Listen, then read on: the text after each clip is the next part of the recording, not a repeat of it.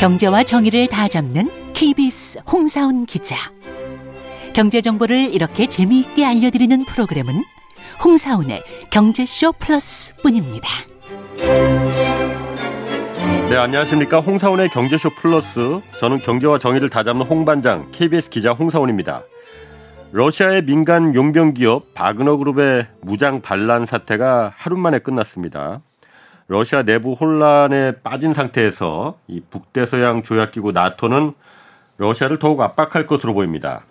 러시아 우크라이나 전쟁이 잠자고 있던 인플레이션을 깨웠듯이 이번 러시아의 정세 변화가 세계 경제를 또다시 불안에 빠뜨리지 않을까 좀 우려스럽습니다. 그래서 좀 자세히 분석해 보겠습니다. 아, 박정호 명지대 특임교수 나오셨습니다. 안녕하세요. 예, 안녕하세요. 그리고 이분 기다렸습니다. 핀란드에서 온 방송인 따루 씨. 안녕하세요. 아, 네, 안녕하세요. 두 번째 뵙겠습니다. 네, 작년에 이어 두 번째가. 예. 저를 기억해 주셔서 감사드립니다. 아니, 별 말씀을요. 제가 팬이에요. 아. 박 교수님은 따루 씨 아시죠? 화면에서 봤죠. 아. 화면에서. 옛날 그 미수다. 예, 네. 예. 자, 그 러시아 이 용병그룹 바그너. 여기가 그러니까 민간 용병그룹이잖아요. 그러니까 네. 돈 주고 싸울 사람부터 이거잖아요. 맞습니다.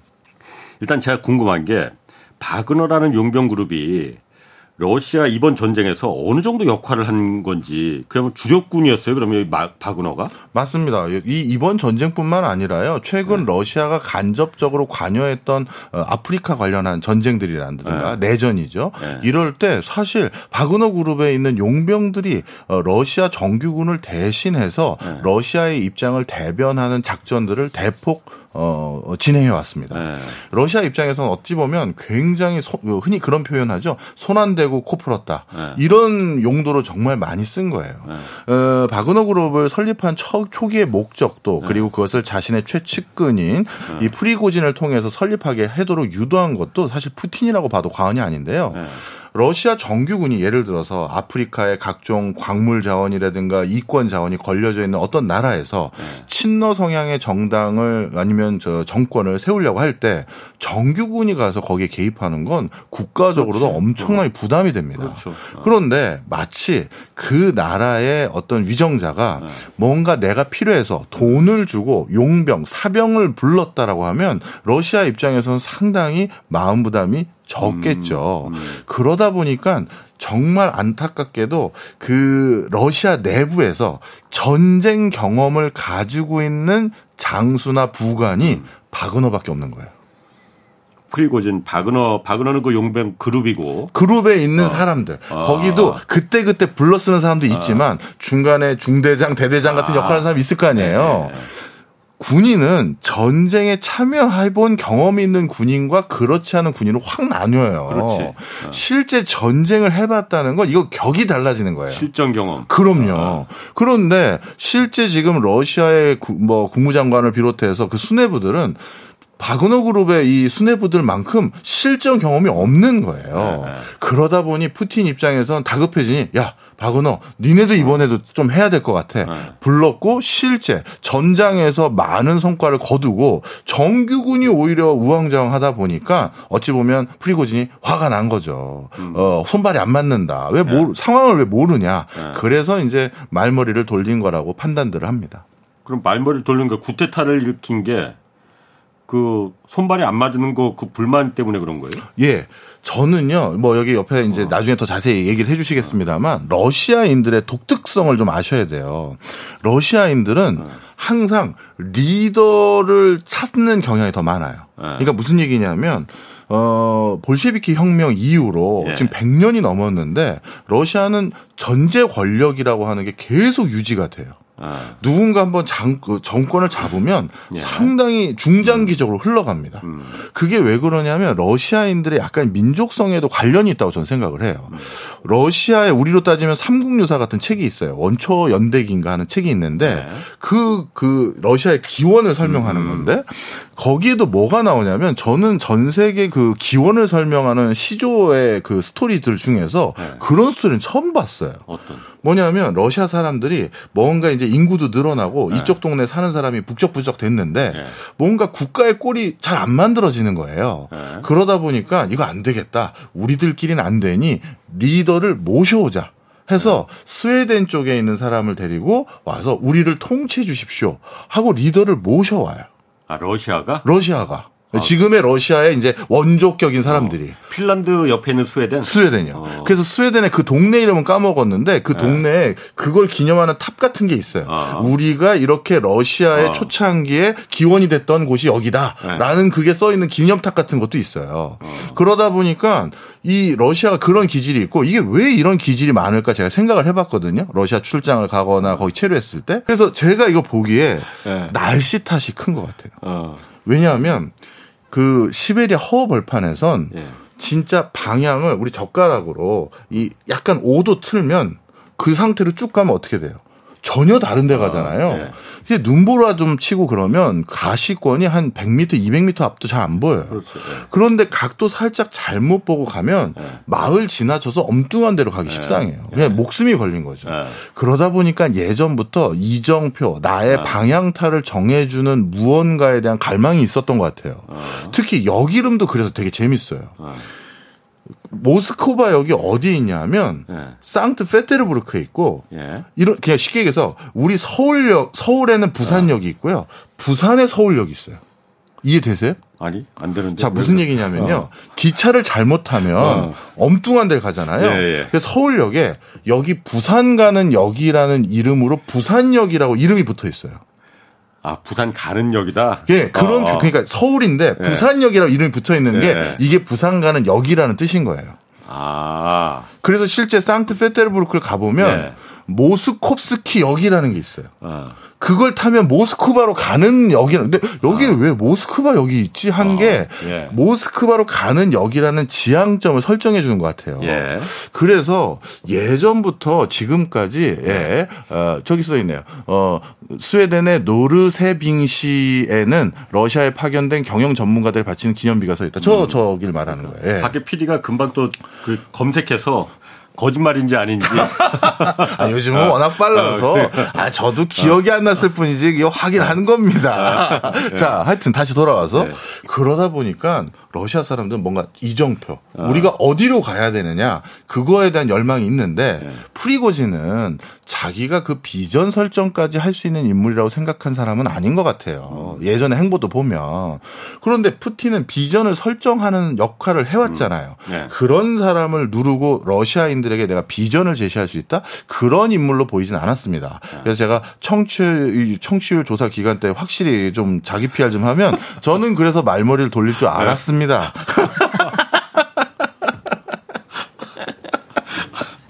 아니, 그거하고 청취율 조사하고 또 무슨 아, 상관이 혹시 그러면 더 또. 많이 누가 봐주실까봐. 좀 설명 좀 해주세요. 네. 재밌었나요? 네. 저분이 저쪽 방송사의 그 라디오 그 경제 방송을 진행하시고 계시거든요. 아, 네네네. 모르셨구나. 아, 몰랐습니다. 네. 안 듣잖아. 아, 이럴 수가. 아, 이럴 수가. 열심히 듣겠습니다. 아, 아니, 안 들으셔도 돼요. 그냥 우리만 듣자고요. 그냥 케이비에스만. 네. 아니, 그러면은. 네.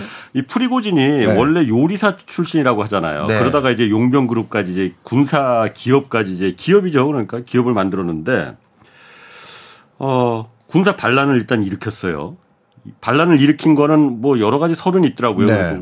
그 러시아 국방장관이 그리고 장군들이 너무 무능하다. 그리고 자기 그 바그너 그룹을 네. 어, 잘 안 챙겨준다. 예. 그래서 그래서 우리 군인들이 많이 죽었다. 네. 그래서 이제 말머리를 돌린 거잖아요. 예. 돌린 건 좋아. 그런데 모스크바 이백 킬로미터 앞까지 진격을 했다면서요. 예. 파죽지세로. 예. 갑자기 거기서 왜 회군을 했을까 그러면은? 제가 말씀드린 게 그거예요. 러시아 사람들은 아주 독특하게 네. 본인이 리더로서 비전을 제시할 수 있는 역량이 안 된다고 하면 그냥 숙이고 그 리더를 따르는 기질이 굉장히 많아요.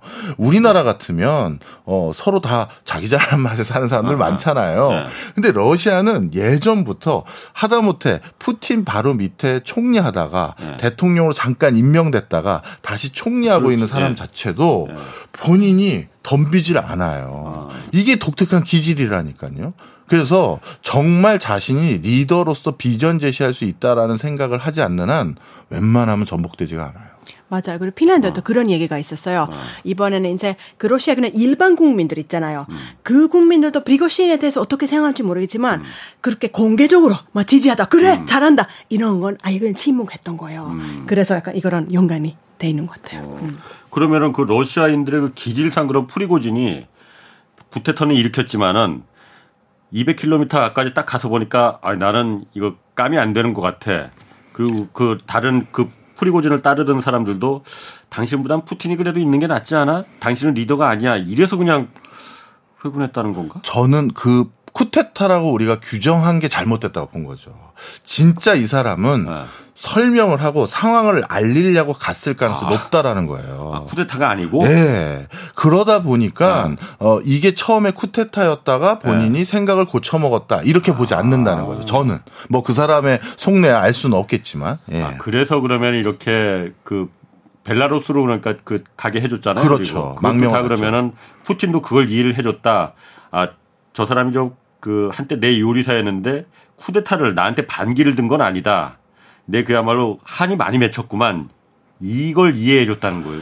그러면은. 이해를 해준 부분이 분명히 있어요. 그런데 나중에 정권을 유지하기 어. 위해서는 어. 리더십에 스크래치가 가는 걸 그대로 뒀다가는 다른 화근이 생길 수 있잖아요. 네. 그러니까 이거를 지금은 무사히 뭐 벨라루스까지 갈 수 있게 넘겨준 건 사실이나 음. 앞으로도 계속 놔줄지는 지켜봐야죠. 오히려 이거는 프리고진이 지금부터 보이는 행보가 어떻게 되는지에 따라서 달라질 수 있어요. 왜냐하면 서두에 잠시 말씀드렸듯이 러시아 입장에서는 이 바그너 그룹이라는 곳이 북아프리카 지역을 비롯해서 중동이나 다른 곳에서 러시아 정규군을 대신해서 하고 있었던 역할이라는 게 마치 정규군 역할 같은 걸 하고 있었는데 거기에 수장을 무조건 배척했었을 때 국익에 또는 푸틴이 그리는 큰 그림에 도움이 되느냐 안 되느냐 그 고민도 할 거예요. 그러다 보니 어떻게 보면 프리고진이 이제 모양새를 갖춰줘야겠죠. 어떻게 보면 음. 내가 그때 진심이었고 나는 아직도 푸틴을 열혈 지원한다. 아. 이런 게 있으면 본인이 살 수도 있겠죠. 음. 그 핀란드 같은 경우에 러시아 국경, 국경이 바로 맞닿아 있잖아요. 그러니까 네. 그리고 한 천 킬로미터도 넘는다고. 천삼백 킬로미터 정도 천삼백 킬로미터? 됩니다. 네, 엄청나게 깁니다. 엄청 기네. 네. 그러면 거기가 러시아하고 그 국경을 맞대고 있는데 이번에 러시아에서 물론 하루 만에 끝났지만은 야 저희가 다 뒤집어져서 난리가 나는 거 아니야? 어 그럼 가장 국경 맞대고 있는 데가 거기 막 난민이나 뭐 이런 그 들어올 수 있는 거 아니에요? 핀란드도 그러면 비상 걸렸었겠네요. 그러면. 맞아요. 사실은 저는 그때 여기 한국에 있었잖아요. 네. 그 그때는 어 핸드폰을 보고 그걸 네. 보고 남편 보고. 와, 우리 한국에 있어서 다행이야. 어. 이제 처음에는 깜짝 놀랐어요. 네. 와, 이게 지금 어떻게 되는 거지? 푸틴이 지금 없어지는 건가? 어. 어, 상당히 흥분됐어요, 저도. 네. 그러니까 무섭다기보다는 그냥, 음. 어, 이게 뭐지? 음. 이게 도대체 무슨 일이야? 음. 그래서 그때 당연히 핀란드 대통령이랑 이제 장관들아, 어, 그때 토요일, 원래 토요일 핀란드 사람들은 토요일에 무조건 쉽니다. 음. 대통령인데도 불구하고 음. 보통 주말 저녁에 그냥 쉬려고 노력을 예. 하는데, 그래도 모여가지고, 네. 당연히 지금 이 파악을, 상황을, 어, 어. 파악을 해야 되니까 파악을 하고, 근데 그 다음에 빨리 끝나버렸잖아요. 음. 그럼 핀란드는 약간 그런 거 있어요. 음, 너무 가까이 오래 살아서 그런지 음. 어, 엄청나게 무섭거나 그러진 않은 것 같아요. 음. 사실 아, 또 이런 일이 있었구나. 어, 지켜보자. 음. 약간 어, 이런 이런 거 좀 강한 어. 것 같아요. 그래서 오히려 제가 이렇게 한국에 지내면서도 아 너희들 뭐 우크라이나 전쟁 때문에 많이 어. 무섭지. 사실 일반 핀란드 국민들은 그렇게까지 생각을 많이 안 하는 것 같아요. 음. 일단은 오랫동안 경험 음. 이런 경험이 있다 보니까 어떻게든 되겠지, 그러니까 뭐 하여튼 그런 게 좀 있는 것 같습니다. 그래도 많이 많이 음. 놀랐죠. 음. 그 프리고진이 벨라루스로 지금 망명을 했다고 하잖아요. 벨라루스 어디 있는 거예요? 그 좀 밑으로 옆, 아니요 옆은 아니에요. 한참 멀어요. 아, 한참 네. 멀어요. 아, 비행기 네. 타고 몇 시간 가야 돼요. 네, 한참 아. 멀어요. 벨라루스는 그러니까 핀란드하고 국경을 마주하고 있는 데는 아니구나. 그건 아니에요. 그런데 문제가 뭐냐면 저희가 바로 국, 국경이 중요한 이유가 뭐냐면 핀란드가 음, 만약 어, 어떻게 설명하죠? 그러니까 그 전에 벨라루스가 예. 라트비아 있죠. 라트비아랑 폴란드 국경으로 예. 그냥 이라크나 아프가니스탄 이쪽 사람들을 그냥 저 니들 유럽 가라 이렇게 음. 그냥 이동시킨 거 있거든요. 음. 그때는 그쪽 나라들에서는 비상이 걸렸죠. 핀란드도 아. 그런 거를 우려하는 거예요. 그러니까 아. 진짜 뭐 러시아 뭐 군이 갑자기 들이닥치는 것보다는 예. 바로 이런 난민 사태가 벌어질까 봐. 음. 그리고 실제로는 그 어, 푸틴이 이제 그냥 일반 어, 사람들, 야 너희들은 예. 이제 자 전쟁하러 가자 어, 음, 이렇게 불렀을 때, 그렇죠, 침입했는데 아. 그때 젊은 러시아 남자들이 어느 정도 핀란드로 음, 또 도망 음, 아, 갔던 이런 이력도 아. 있으니까 그게 지금 어떻게 이런 시나리오에 대해서 음, 우리 대비할 수가 있을까 음, 그런 그렇죠. 공, 고민을 많이 하는 것 같아요. 음, 뭐 그래서 그때 철책도 세운다고 뭐 그랬었는데. 아, 들으셨어요? 아. 아, 네. 지금 세우고 있는 중입니다. 아, 지금? 예, 예. 그래서 올해 삼월부터 시작해가지고요. 아. 일단은 삼 킬로미터 정도를, 어, 이번 여름이 끝날 때까지, 음, 완공할 예정이고요. 삼 킬로미터요? 아, 일단은, 저 아. 시범 운영 단계, 시범, 시범 아, 단계라서 아, 그래요. 시범으로? 시범, 시범으로, 일단 삼 킬로미터만 시범입니다. 네, 네. 그 다음에 이제 보는 거거든요. 네. 뭘 어떻게 바뀌어야 되나, 이제 방향을 음, 보고, 네. 그리고 그 전부, 전 삼백 킬로미터를 다, 음. 어, 절조망을 세우겠다는 얘기가 아니라 음. 그 중에 한 십 퍼센트 내지 이십 퍼센트 정도를 음. 어, 그렇게 세우겠다는 아. 거예요. 그러니까 주로 사람이 많이 넘어오는 오는데. 그런 음, 지점에만 세우겠다는 겁니다. 벨라루스를 제가 왜 물어봤냐면은 이번에 그, 그 하루 만에 끝나긴 했지만 그게 쿠데타 아니라고 저는 쿠데타인 줄 알았는데 네. 쿠데타가 아니라고 한다면은 네. 사실 그것도 우리가 프리고진한테 직접 물어본 게 아니라서 알 수는 없는 그렇죠, 거잖아요. 그렇죠. 속마음이 어땠는지는. 네, 예. 근데 중재를 벨라루스가 했단 말이에요. 네. 어, 그럼 벨라루스가 어, 이거 여기가 러시아가 벨라루스는 어쨌든 러시아하고 지금 친소관계가 있는 나라잖아요. 네. 푸틴의 영향력 아래에 있는 그렇죠. 나라고. 예.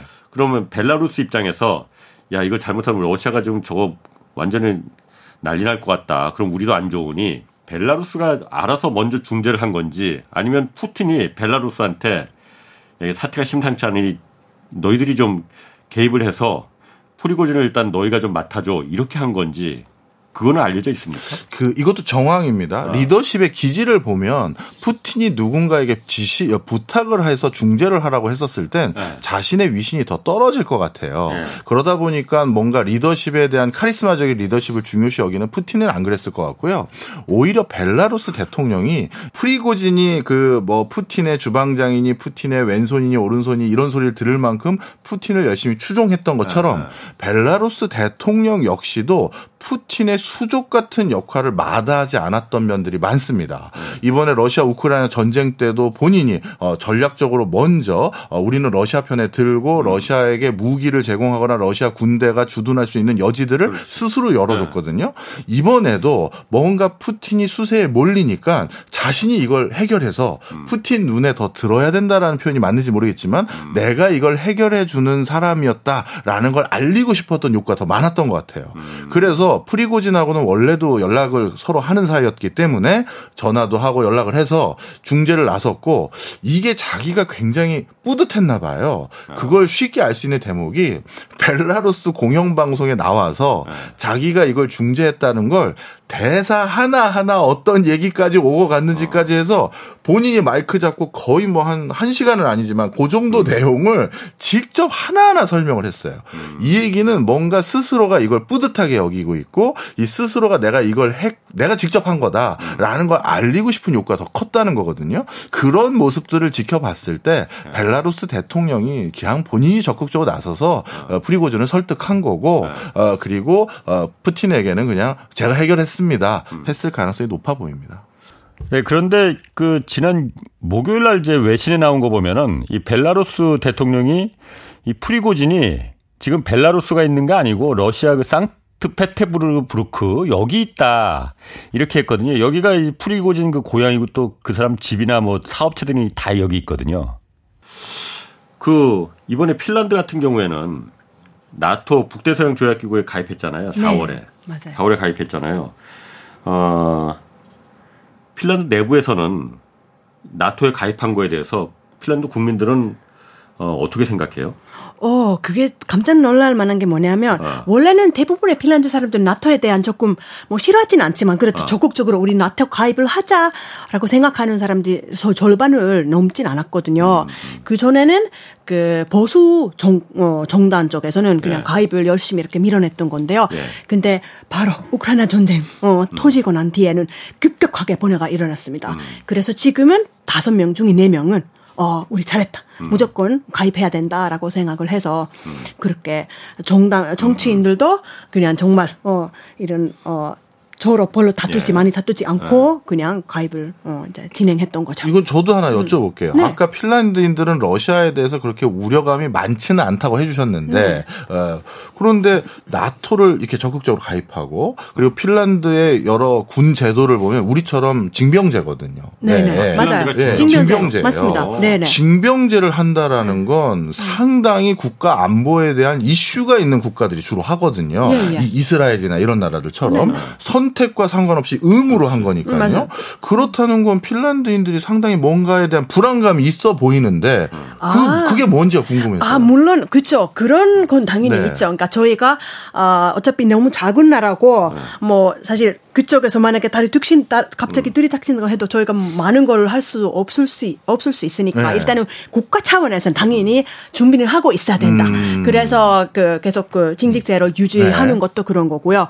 그리고 이번에 나토 가입한 것도 사실 그것 때문이에요. 음. 저희가 미리 잘 대비해가지고 아. 어, 아무도 저희를 건드리지 못하게끔 야 우리는 이만큼 강하다. 음. 그래도 니들이 어떻게 했다가는 잘못 하여튼 난리 날 것이다. 음. 이런 걸 좀 저희가 스스로 어, 음. 약간 어, 관리하는 그런 그런 측면이 좀 있는 것 같습니다. 거기 그럼 그 핀란드 남자들은 그 군대 가면 의무 복무 기간이 얼마나 돼요? 어 육 개월에서 일 년 정도요. 그래서 사실 어? 거기 그런 말도 아이고. 있습니다. 캠핑 간다고.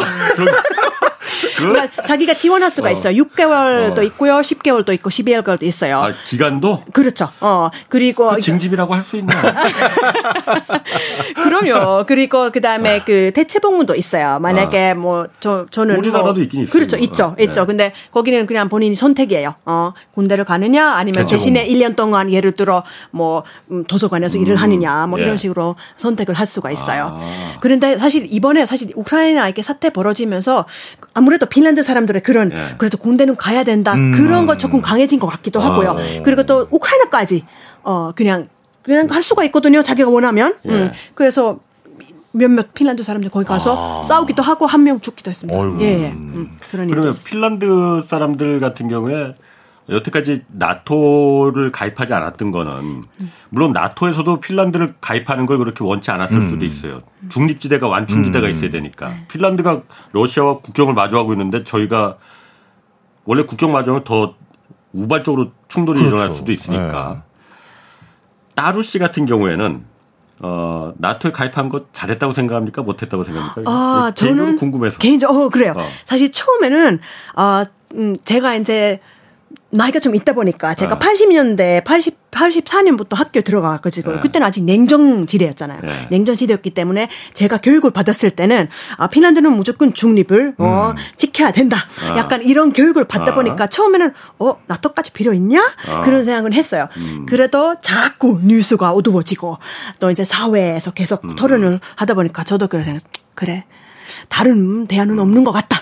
이거보다 또 확실한 없는 것 같다라고 음. 생각했고요. 그런데 물론, 그러니까 사실 중립하고 공자 중립하고 지금 어, 다 따로 봐야 합니다. 그러니까 중립 국가라는 것은 사실 핀란드가 이미 천구백구십오 년 이유 어 그러니까 유럽 연합 가입으로 음. 끝나버린 거예요. 네. 예, 그때는 그때부터는 중립 국가가 아니었던 거죠. 그렇죠. 군사 중립은 군사 중립. 어, 그거는 어.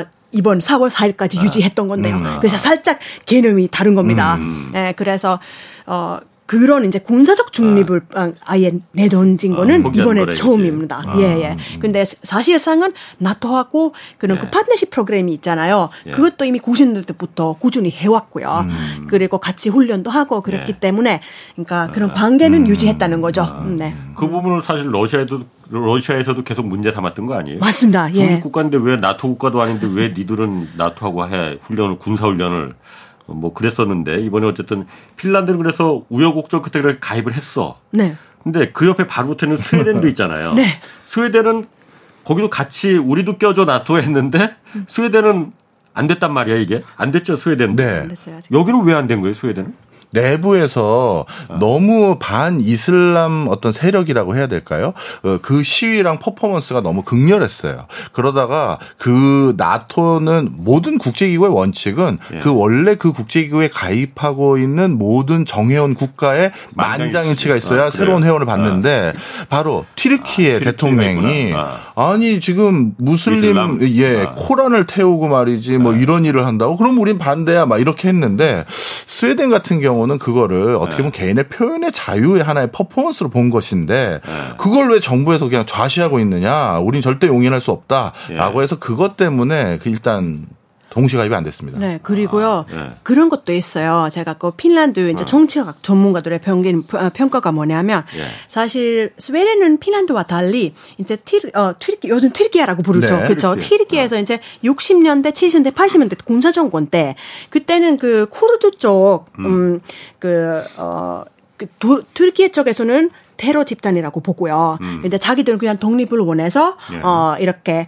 계속 그 피케이케이라고 아시죠? 한국말로 뭐라고 하는지 모르겠어요. 피케이케이 그 쿠르드 노동자당. 네, 음, 네, 음, 네. 그, 그러니까 그쪽 이제 그 액티비스트들이 계속 활동해 왔는데 음. 근데 군사 정권 때문에 스웨덴으로 많이 망명갔다고 네. 합니다. 그래서 약간 아. 그 튀르키예 쪽에서는 네. 아 스웨덴은 우리 적을 아. 보호해주는 나라다. 음. 이런 것 조금 핀란드하고 조금 다른 음. 입장이 아. 있었고요. 그리고 또한 물론 아, 그 코란을 그럴 수도 있겠네. 예, 그렇죠. 그리고 물론 그 코란을 태우는 어, 네. 그런 사건도 있었고요. 그리고 또한 이번에 시리아 내전에서 네. 그 시리아 북쪽에 있는 그 쿠르드 그 뭐 정당이라고 해야 되나 단체라고 해야 되나요? 하여튼 있는데 그쪽도 그쪽이랑 관련이 있는데 스웨덴이 그도 공개적으로 음. 어, 서포트를 해서 음. 또 튀르키예 입장에서는 아 이게 뭐냐 이렇게 생각했던 거죠. 그래서 사실 핀란드 그 정치학 아, 아, 전문가가 뭐라고 했냐면은요. 네. 아, 스웨덴은 항상 약간 올바른 소리, 바른 소리를 음. 많이 했어요. 네. 헝가리에 뭐 헝가리 사실 뭐 잘 아시겠지만 네. 거기에도 사실 문제가 좀 네. 있잖아요. 뭐 인권이나 이런 거 있잖아요. 좀 어, 뭐 억압하려고 하는 것도 보이고. 근데 스웨덴은 항상 바른 소리를 많이 하고 음. 또 튀르키예에 대해서도 그냥 야, 니들 왜 그러냐 이렇게 했는데 음. 그래서 이쪽에서 야, 그래 니들 이렇게 했으니까 야, 니 아직 안 받아줘. 약간 이런 것도 있을 수 있다고 음. 평가를 하더라고요. 음. 그래서 이런 그 핀란드하고 조금 다른 게 핀란드는 항상 러시아 옆에 어, 붙어 있었기 때문에 말을 물론 대놓고 이래 할 수는 있지만 조금 조심스러워하는 약간 그런 음. 자세가 좀 있는 것 같아요. 네. 헝가리도 그럼 반대를 했어요? 그러면? 아니 그거는 아, 반대라기보다는 거기 아직 그 ratification 안 했어요. 어. 그 있잖아요. 그러니까. 그 국회에서 네. 어, 도장을 안 찍어줬어요. 임, 아, 어, 그렇죠. 임주를 맞아요. 아. 그래서 지금 바로 칠월 십이 아, 지금 다음 주 있죠. 예. 어, 지금 돌아온 다음 주에 예. 그 나토 음. 어, 그 회의를 하는데 음. 그때까지 스웨덴이 아 우리 이제 그때는 가입할 수 있겠다라고 희망을 가지고 있었는데. 아. 지금은 어떻게 될지는 모르고요. 모르는, 아. 모르는 거고요. 그런데 바로 그거 끝나고 지금 되게 큰 게 뭐냐면 핀란드에서 네. 아직 한국에서 보도 안 된 게 뭐냐면 바이든 대통령이 네. 핀란드로 국빈 방문할 겁니다. 오. 바로 칠월 십삼일에. 오. 그래서 이번에 뭐가 다르냐면요. 그 전에 미국 대통령이 그러니까 그 임기 동안 네. 어, 다섯 번은 왔습니다. 네. 근데 항상 뭐 다른 그 러시아 뭐 이번에 지난번에 트럼프랑 푸틴이랑 만남 만남의 장소를 제공했고요. 네. 또 그 전에도 음. 부시랑 고르바체브였나 하여튼 네. 어, 제공해줬고, 네네네 그런 식으로 정상회담을 이렇게 한번 약간 만남의 장소를 음. 제공했다는 네. 건데 이번에는 그런 게 아니라 바이든이 이제 아 우리는 네 편이다, 아. 우리는 이제 동맹국가다 이렇게 보여주러 온다라는. 아, 나토 가입했으니까. 예. 그렇죠, 그렇죠. 그리고 그때 다른 어, 노르딕 국가 스웨덴, 음. 어, 노르웨이, 덴마크, 아이슬란드까지인가. 하여튼 그쪽 어, 또 총리들이 음. 다 참석해가지고요 음. 같이 정상회담을 어, 할 겁니다. 아 그럼 이번에 음. 그 나토 정상회의 때 스웨덴이 나토 가입이 될 수도 있, 거기서 결정이 될 수도 있겠네요. 그러면 그거 원래 희망을 되게 가지고 있다가 지금은 사실 조금 불안해 보입니다. 음. 네, 아직 아무도 모르는 것 같습니다. 어, 근데 네. 제가 만나뵀던 핀란드 분들 중에서 가장 자신의 감정 표현과 이게 굉장히 능수능란하시네요. 그래요? 원래 핀란드인 분들이 이렇게 표정도 이렇게, 이렇게 많지 않고 아, 네. 자기 말도 많이 안 하시더라고요. 네. 근데 어우 핀란드 분은 아닌 것 같아요. 아 제가 한국에 알아서, 오래 살아서 그렇게 변한 것 같습니다. 저는 핀란드 사람 생전 처음 만나봤어요. 네. 이런 분 드뭅니다. 아, 네. 어, 핀란드 친구분이 많으신가 봐요. 아, 많지는 않은데 제가 음. 봤던 분들은 아, 좀 점잖고 네, 맞아요. 음, 그렇죠. 네, 음, 네. 맞아요. 무슨 어, 말씀이신지 네. 알 것 같습니다. 네. 그 제가 좀 감기가 이제 거의 다 나았는데 목만 좀 그 그 좀 약간 아니, 아파서 아니 물은 있어요. 라디오 디지, 지, 진행은 저렇게 하면 안 되는데 아 참 인간적인 진행이죠 인간적인. 진행.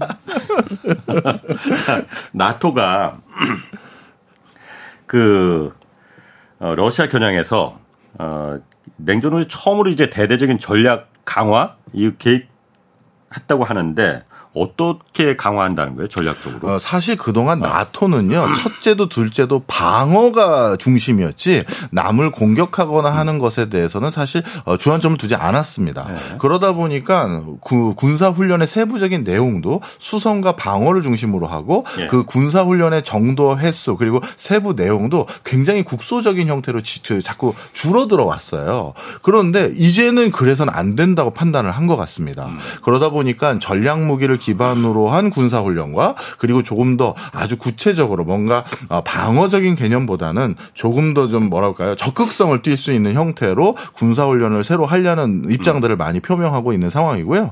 게다가 또 미국 역시도 이 나토에 대해서 지원이라고 해야 될까 이 훈련을 같이 하는 거에 대해서 예. 상당히 전향적인 형태로 훈련 내용을 좀 대폭 늘리려는 그런 움직임이 있어서 아. 이제 나토가 그냥 표면 민방위나 음. 아, 이런 수준이 아니라 아. 진짜 군이 되나 보다 이런 아. 표현들을 많이들 합니다. 음. 어. 그래도 나토 입장에서는 이번에 핀란드가 가입국으로 하면서 그래도 육 개월짜리이긴 하지만은 징집하는 나라잖아요. 군대가 그러니까 어, 제대로 된 군대가 있는 나라. 네. 맞아요. 육 개월짜리라 하더라도 캠핑 군대. 아유, 육 개월, 육 개월 하시네. 잘합니다. 진짜. 아유, 잘합니다. 이번에 전투기도 새로 바꿀 거고. 아이고, 아유, 네. 그러니까 나토 입장에서는 천군만마까지는 아니더라도 큰 우군을 얻었다 이렇게 판단할 수 있겠네요. 실제 유럽에서 핀란드인들을 바라보는 시각은 어마어마한 용맹성으로 알려져 있어요. 아, 핀란드가? 예, 왜냐하면 그래요? 러시아하고 핀란드는 역사적으로 전쟁을 했었을 때 네. 핀란드가 말도 안 되는 인구수에 네. 그리고 말도 안 되는 어떤 국방력의 차이가 있음에도 불구하고 네. 그 러시아를 물리친 기록을 가지고 있는 어마어마한 나라거든요. 어. 그러다 보니까 이거는 뭐라 그럴까요? 진짜 정예부대가 네. 우리 편제되어 있다라고 생각할 수도 있는 거예요. 그, 그렇지 않습니까? 여, 얘기를 해주세요. 네, 맞아요. 네. 그 핀란드 역사에 대해서 아주 간략하게 말씀드리자면, 어, 천구백삼십구 년부터 사십 년까지 이제 겨울전쟁이 어, 일어났거든요. 아. 그때 러시아 침공해가지고요. 그렇지. 열심히 싸우다가 저 잠깐 쉬었다가 또 계속 전쟁이라고 음. 사십사, 아, 난, 어, 사십사 년부터 사십오 년까지 또 계속 치러왔는데, 음. 근데 그러면서 독립을 유지할 수 있었어요. 간신히. 근데 땅의 한 십 퍼센트 정도를 십분의 일을 음. 아, 안타깝게도 러시아한테. 뺏겼습니다. 아, 네. 그래서 사실 지금 저희 딸도 어, 그 유치원 다니거든요. 어, 어느 정도 집에 왔더니 엄마, 어, 핀란드가 원래 치마를 입은 여인이라면서요? 뭐 이렇게 하더라고요. 그래서 어, 어디서 배웠지? 원래 그렇게 얘기하거든요. 네. 그러니까 핀란드를 보시면 어. 어, 약간 팔 한쪽이 잘린 것 같고 음. 또 이쪽 치마 어, 한쪽하고 자른 것 같거든요. 그거를 유치원에서 배우더라고요. 음. 그래서 약간 핀란드 하여튼 그, 갑자기 그 생각이 나서 어, 말씀드린 건데 아무튼 그 아직 그, 그 참전한 용사들 음. 어, 아직은 좀 살아 있고요. 음. 매년 어, 독립 기, 기념일을 십이월 육일을 아주 음. 크게 그때 어, 대통령에서 행사를 음. 하고 그래서 모든 핀란드인들한테 와, 이 음. 정말 대단한 사람들이다. 음. 핀란드 열심히 싸웠다. 이런 국민 그런 음. 어, 의식을 심어주는 것 같은 느낌이에요. 음. 그래서 어, 아주 아주 어마어마한 음, 적, 음. 적이랑 맞대는데도 불구하고 살아나왔다. 음. 이런 거 있어요. 근데 그, 바로 그것 때문에 사실 이번에 우크라이나 전쟁이 네. 어, 벌, 어, 벌어지면서 핀란드가 우리가 똑같은 거, 똑한도 이렇게 경험했는데 어떡하지, 어, 어떡하지. 음. 그래서 지금 우크라이나 사람. 동병상련. 그쵸. 어. 그래서 동병상련 뜻 아세요? 네, 다시요. 동병상련. 모릅니다, 모릅니다. 예, 말씀해주세요. 그러니까 네. 같은, 같은 마음이라 음. 같은 아픈, 그 아픈 그 과거를 갖고 있다. 네, 아픈 맞아요. 경험을 갖고 있다 이거지. 네, 맞아요. 그래서 우크라이나 아주 적극적으로 도와주고 음, 있고요. 네. 그리고 우크라이나 난민들 다 오만 명 정도. 이야. 엄청나게 많이 왔죠. 정말. 그리고 어. 올해는 또 몇몇 몇몇 아. 명이 도울 수도 있다고 음. 그랬더니 온 국민이 좀 적극적으로 어. 하여튼 도와주고 있는 그런 상황입니다. 그 러시아에서 내년에 대선 있잖아요. 네. 그럼 이번에 어쨌든 그 프리고진이 이렇게 깃발을 올리고 이게 쿠데타인지 아닌지 아직 네. 드러나진 않았지만 어쨌든 푸틴 입장에서는 자기의 그 리더십에 금이 간 거잖아요. 예. 금이 많이 간 것 같아요. 많이 갔죠. 어, 그러면 예. 대선에도 이 영향이 있을까요? 어, 일단 전반적인 상황을 한번 설명을 드리면 푸틴도 바이든도 내년이 다 대선이거든요. 그렇지. 그러다 보니까 많은 뭐 저도 이제 경제를 진단하려다 보니 그 공, 공동 연구 비슷하게 그, 그 군사 관련한 그쪽 분야를 전공한 분들에게 여쭤봤어요. 그랬더니 마, 많은 분들이 하시는 말씀이 대선을 앞두고 있는 미국 대통령도 러시아 대통령도 지금 대선이 있기 때문에 올해 전쟁은 소강 상태일 가능성이 높다. 이 얘기를 하더라고요. 그게 무슨 말씀입니까? 여쭤봤더니만 자, 미국도 러시아도 대선에서 완승을 하는 제일 좋은 방법은 전쟁 영웅이 되는 거예요. 말 그대로 이번 전쟁에서 완승을 하면 되는 거죠. 그런데 러시아도 미국도 상대방이 만만한 나라는 아니거든요. 그러다 보니까 러시아도 함부로 나서기가 쉽지가 않고 미국도 함부로 나섰다가 된통 당할 수 있으니 그렇다면 차선책으로 최고의 방책은 지금 상황을 유지하는 거예요. 왜? 국민들 입장에서 에선 국가가 전쟁 중인데 불필요한 이유가 없는 한, 음. 현격한 이유가 없는 한 리더십을 바꾸진 않거든요. 싸움에 나선 장소를 바꾸지 않는다. 그렇습니다. 아. 바로 그 전략을 추구할 가능성이 많아서 아. 바이든도 풀 푸틴도 총력전이나 진짜 전세를 확 끝낼 일은 안 할 가능성이 높다. 그래서 이천이십삼 년에는 전쟁이 끝나지 않고 전쟁에서 다른 변화의 흐름은 바로 선거 끝나고 그리고 나서 이뤄질 가능성이 많다라고 했거든요. 그런데 이제 푸틴이 분명 프리고진 때문에 뭔가 리더십의 스크래치가 갔으니 그러면 이 전쟁에서 더 고압적인 자세를 할 것이냐라기보다는 아직까지 푸틴이 합리성을 가지고 있다면 내부 다잡으면서 아직 우리가 전쟁 중이다라는 거에 더 방점을 찍을 가능성이 많다라고 보는 것 같아요. 그래서 이번 대선에 특별한 이변은 없을 거다라가 더 많은 중론인 것 같습니다. 아니 그렇다 하더라도 그 박, 프리고진이 지금 벨라루스로 망명을 갔는데 그럼 네. 그 러시아군의 주력 부대나 마찬가지인 바그너 그룹이 그 제대로 좀 싸울 의지가 있을까? 대장이 지금 그, 그 다른 데로 가버렸는데. 그래서 제가 말씀드린 게 어차피 지금은 싸우려는 전략 전술보다 네. 소강 상태를 유지하는 것들을 더 선호하고 있는 상황에서 네. 어, 러시아가 그나마 부분적으로 네. 뭔가 교두보를 만들기 위한 노력들을 네. 일부 더 그 템포라든가 주기를 줄이는 것으로 네. 이천이십삼 년도는 넘어갈 가능성이 많다라는 것이지 네.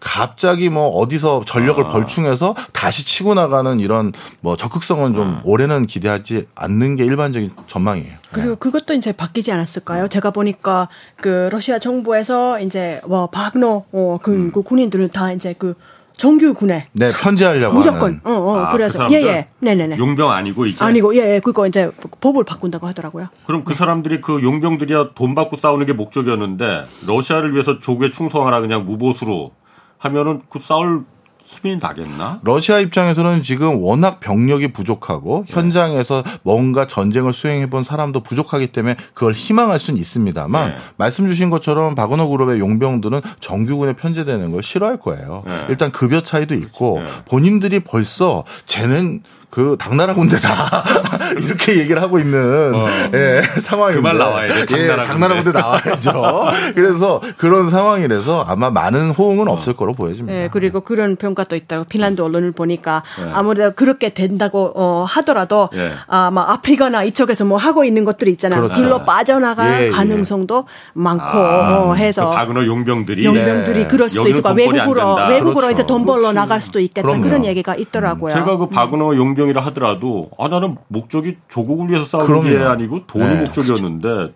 돈도 안 주고 우리 대장도 지금 저기 어디 딴 데 지금 잡혀가 있, 네. 도망가 있으면은 네. 여기 있을 필요가 뭐 있어? 그럼요. 이 생각이 들 제가 이걸 왜 물어보냐면 네.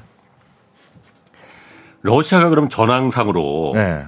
그 분리해서 아까 말씀하신 대로 야 지금은 선거 끝날 때까지 그냥 이 상태 조용히 그냥 유, 싸움 하는 듯 안 하는 듯 조용히 있자라고 네. 생각할 수 있지만은. 네. 우크라이나는 그렇지 않을 거 아니에요. 예. 지금이 기회다. 예. 저거 당나라 군대 됐다. 당나라 군대라는 말을 그런데 이렇게 방송에서 써도 되는지 모르겠는데 뭐 그 정도야 뭐 예. 늘상 뭐, 쓰는 거니까. 뭐 저는 타방송사니까 뭐. 어. 내가 뒤집어 쓰네 이거. 그러면은 우크라이나 입장에서 전력을 다해서 지금이 기회다라고 생각할 테니까 네. 그럴 거 아니에요. 제가 네. 젤렌스키라 하더라도 그럴 것 같아요. 그리고 네. 실제로 지금 막 총 공세를 펼치고 있잖아요. 네. 푸틴 입장에서는 제일 우려스러운 게 그거거든요. 몰리다 몰리다 보면은 아예 이 판 사 판이다. 핵무기 쓰고 싶은 욕심이 네. 생길지 않을까라는 네. 생각 들거든요. 바로 그래서 미국 역시도 네. 우크라이나가 총력전을 피려고 할 때 필요한 전략 무기를 적극적으로 안 줄 가능성이 많다라는 거예요. 아, 우크라이나한테? 예. 지금도 우크라이나가 아. 버틸 수 있었던 가장 큰 원동력은 미국을 네. 중심으로 한 서방 국가들이 많은 물자를 제공했기 때문에 네. 그나마 전세 판세가 여기까지 유지가 된 것이거든요. 네.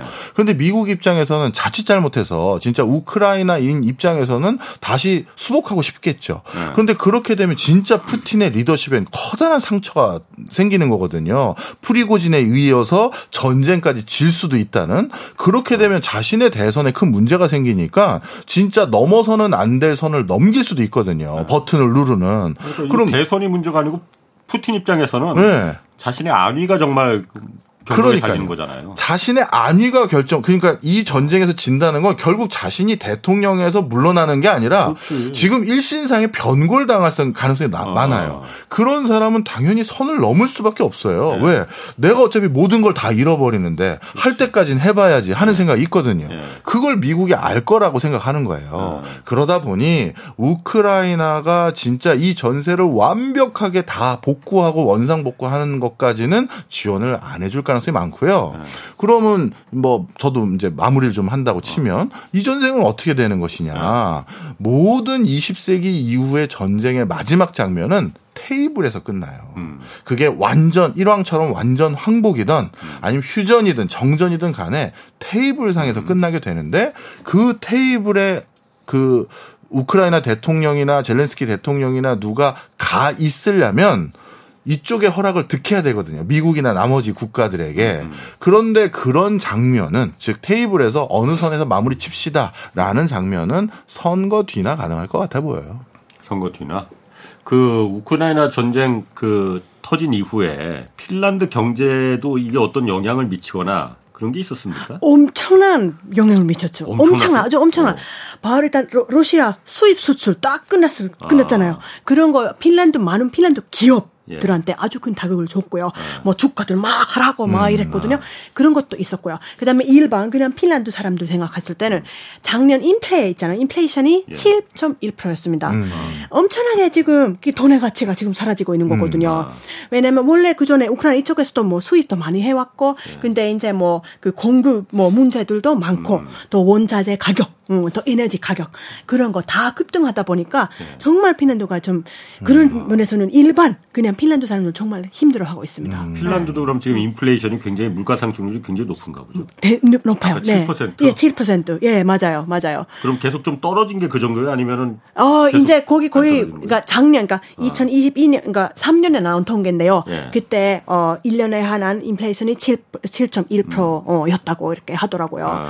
근데 계속 제가 정말 그거 실감할 수 있는 게 예를 들어 커피, 음. 제가 커피를 많이 마시는데요. 커피. 예, 음. 커피. 저 커피 그냥 그 원두를 사면 예. 옛날 옛날에 오천 원이었다면 지금은 팔천 원, 구천 원 음. 이렇게 뛰었고요. 또 전기세. 한국도 음. 전기세 많이, 많이 올랐다고 했는데 네. 핀란드는 아, 그 자, 잠깐 엄청나게 올랐다가 근데 네. 지금도 풍력 발전소 같은 게 음. 너무 많아가지고요. 음. 저희가 사실 자립을 거의 이룬 거랑 마찬가지거든요. 지금도 많이, 많이 떨어져, 음. 떨어져 있는 상태고요. 음. 하여튼 그런 아주 좀 짧은 시간 내에 큰 혼란을 일으켰던 거죠. 음.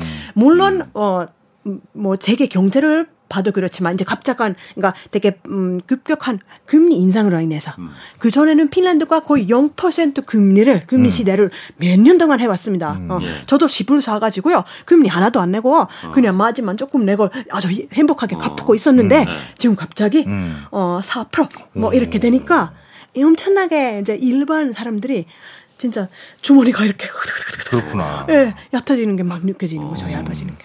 난 음. 경제를 이렇게 잘하는 핀란드 사람 처음 봤네. 핀란드 사람 딱 한 명 아는데. 그리고 나 네. 그것도 궁금해요. 네.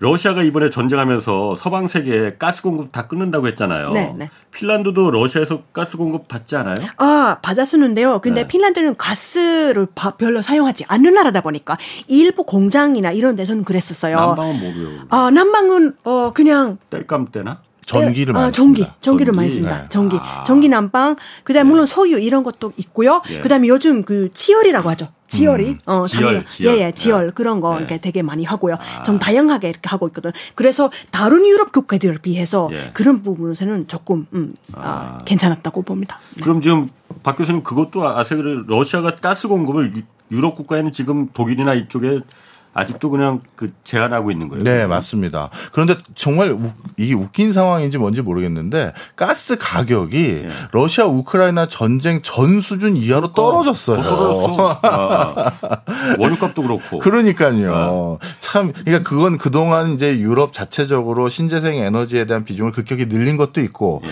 이번에 또 많은 학자들이 이번에 정말 놀랐던 게 정말 정보통신 기술이 이렇게 좋아지다 보니까 음. 대체제, 대응을 할 수 있는 정보들이 어디서 뭘 사오면 된다라는 게 너무 빨리 이제 확인이 된 거예요. 예. 그러다 보니까 진짜 수급처를 급격히 바꿔서 아. 대응을 했던 것도 아주 주요했죠. 맞아요. 그리고 핀란드 경제 당연히 타격은 있었지만 아. 왜냐하면 그 수출 국가들 보면 러시아 그래도 칠 위를 어, 차지하고 있었거든요. 한 사 점 오 퍼센트 정도. 핀란드가? 이제, 예, 그렇죠. 아. 핀란드가 이제 아. 러시아 아. 이제 이렇게 그러니까 아. 수출하는 예. 나라들 보면 칠 등 정도는 했었는데요. 예. 그래도 이미 삼십 년 동안 준비해 온 거라. 그러니까 그때 냉정지대 끝나고 소련이 붕괴되면서 그때는 핀란드 아주 심각한 경제난에 시달렸거든요. 음. 그 완전 러시아에 그러니까 그 구소련에 의존하고 거의 의존할 정도로 아. 의존했던 그 수출이 딱 끊기니까 예. 그랬는데 근데 삼십 년 동안 뭐 다른 나라에 뭐, 뭐 러시아 아 러시아 아 스웨덴 뭐 다른 유럽 국가 음. 뭐 다른 하여튼 중국도 그렇고 아, 수출을 많이 늘리면서 음. 조금 비교적 음, 조금 음, 낮다는 평가입니다. 그래서 이런 현상 때문에 진짜 그 미중 간의 갈등 이후 예. 진짜 글로벌 밸류 체인이라고 부르는 예. 교역하는 국가가 딱 진짜 둘로 나눠질 것 같아요. 아. 어, 이, 이 아주 이 전쟁 때문에 너무나도 많은 기업들과 개인들이 자신의 판매 루트라든가 수급망 루트를 다 바꿔버렸어요. 그렇지. 그러다 예. 보니 이 전쟁이 끝나고서는 오히려 러, 러시아하고 중국 중심으로 한 그들의 어떤 교역망 예. 그리고 나머지 교역 교역망. 예, 이런 식으로 더 빨리 가버리게 되는 네. 전환점이 이번 전쟁이 된 것 같아요. 그리고 갑자기 또 생각난 게 뭐냐면 사실 어, 굉장히 많은 러시아 사람들이 그냥 핀란드로 관광을 해왔 그냥 왔거든요. 음. 근데 지금은 어, 여전히 비자 발급이 가능합니다만 음, 예. 그 조건이 많이 까다로워졌어요. 음, 음. 그것 때문에 어, 되게 많은 러시아 사람들이 핀란드 호숫가에 있는 여름 별장들을 음. 샀거든요. 그러니까 어. 그 핀란드에서 그냥 외국인도 땅을 살 수 땅이나 뭐 음. 부동산을 살 수 있게 돼 있거든 자유롭게 거의. 음.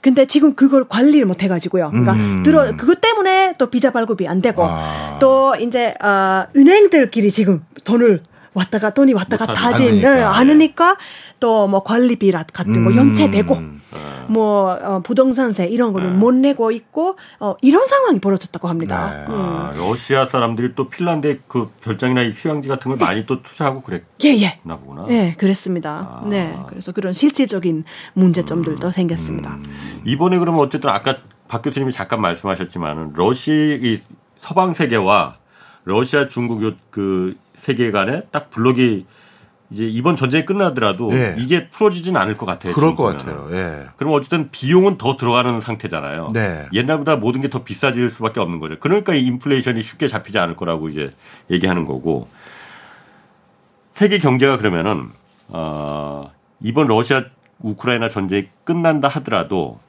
어, 옛날에 우리가 봤던 그 경제하고는 완전히 다른 그 판으로 계속 갈까요? 비싸진다 하더라도? 저는 그렇게 보고 있습니다. 아. 그 이유가 미국은요. 네. 어, 지금 사실 러시아가 관심 대상이 아니라 중국이에요. 중국을 그렇지. 어떻게든 아. 눌러야 되는데 네. 중국이란 나라가 전 세계 패권 국가가 되지 못하게 하는 제일 쉬운 방법은 네.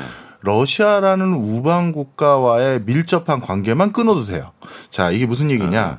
패권 국가라고 우리가 부르려면 세계를 자급자족할 수 있어야 돼요. 첫째가 에너지입니다. 아. 둘째가 먹거리, 식량이고요. 예. 그다음 세 번째가 방위력인데 음. 근데 에너지와 그다음에 먹거리는 이 두 가지를 자급자족을 제대로 할 수 있는 패권국가 후보국 중에는 미국하고 러시아밖에 없어요. 그런데 중국은 전 세계에서 석유 제일 많이 수입해가는 국가죠. 네. 그러다 보니까 에너지 자급자족도 안 돼요. 네. 그런 중국이 그나마 에너지 분야에서 상당히 의존도를 높이면서 원활하게 갖다 쓸 수 있는 파트너가 러시아거든요. 네.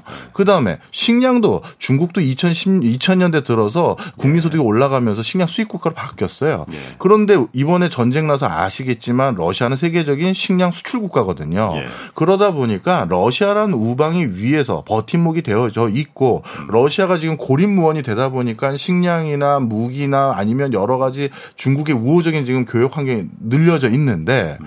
만약에 러시아가 이번 전쟁에서 뭔가 크게 어 피해를 입고 음. 그리고 푸틴의 리더십이 크게 상처를 입으면 네.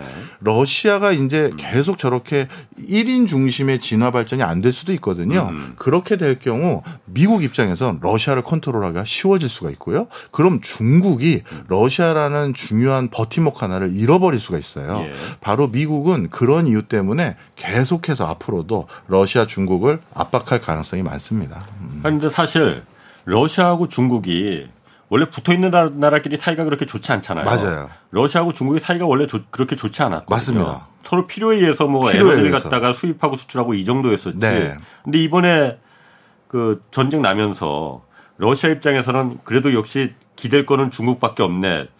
두 강대국이 서로 더 친밀해지는 그 상황이 돼버렸잖아요. 그렇죠. 러시아가 힘이 빠진다 하더라도. 예. 그럼 미국 입장에서는 이 상황을 어.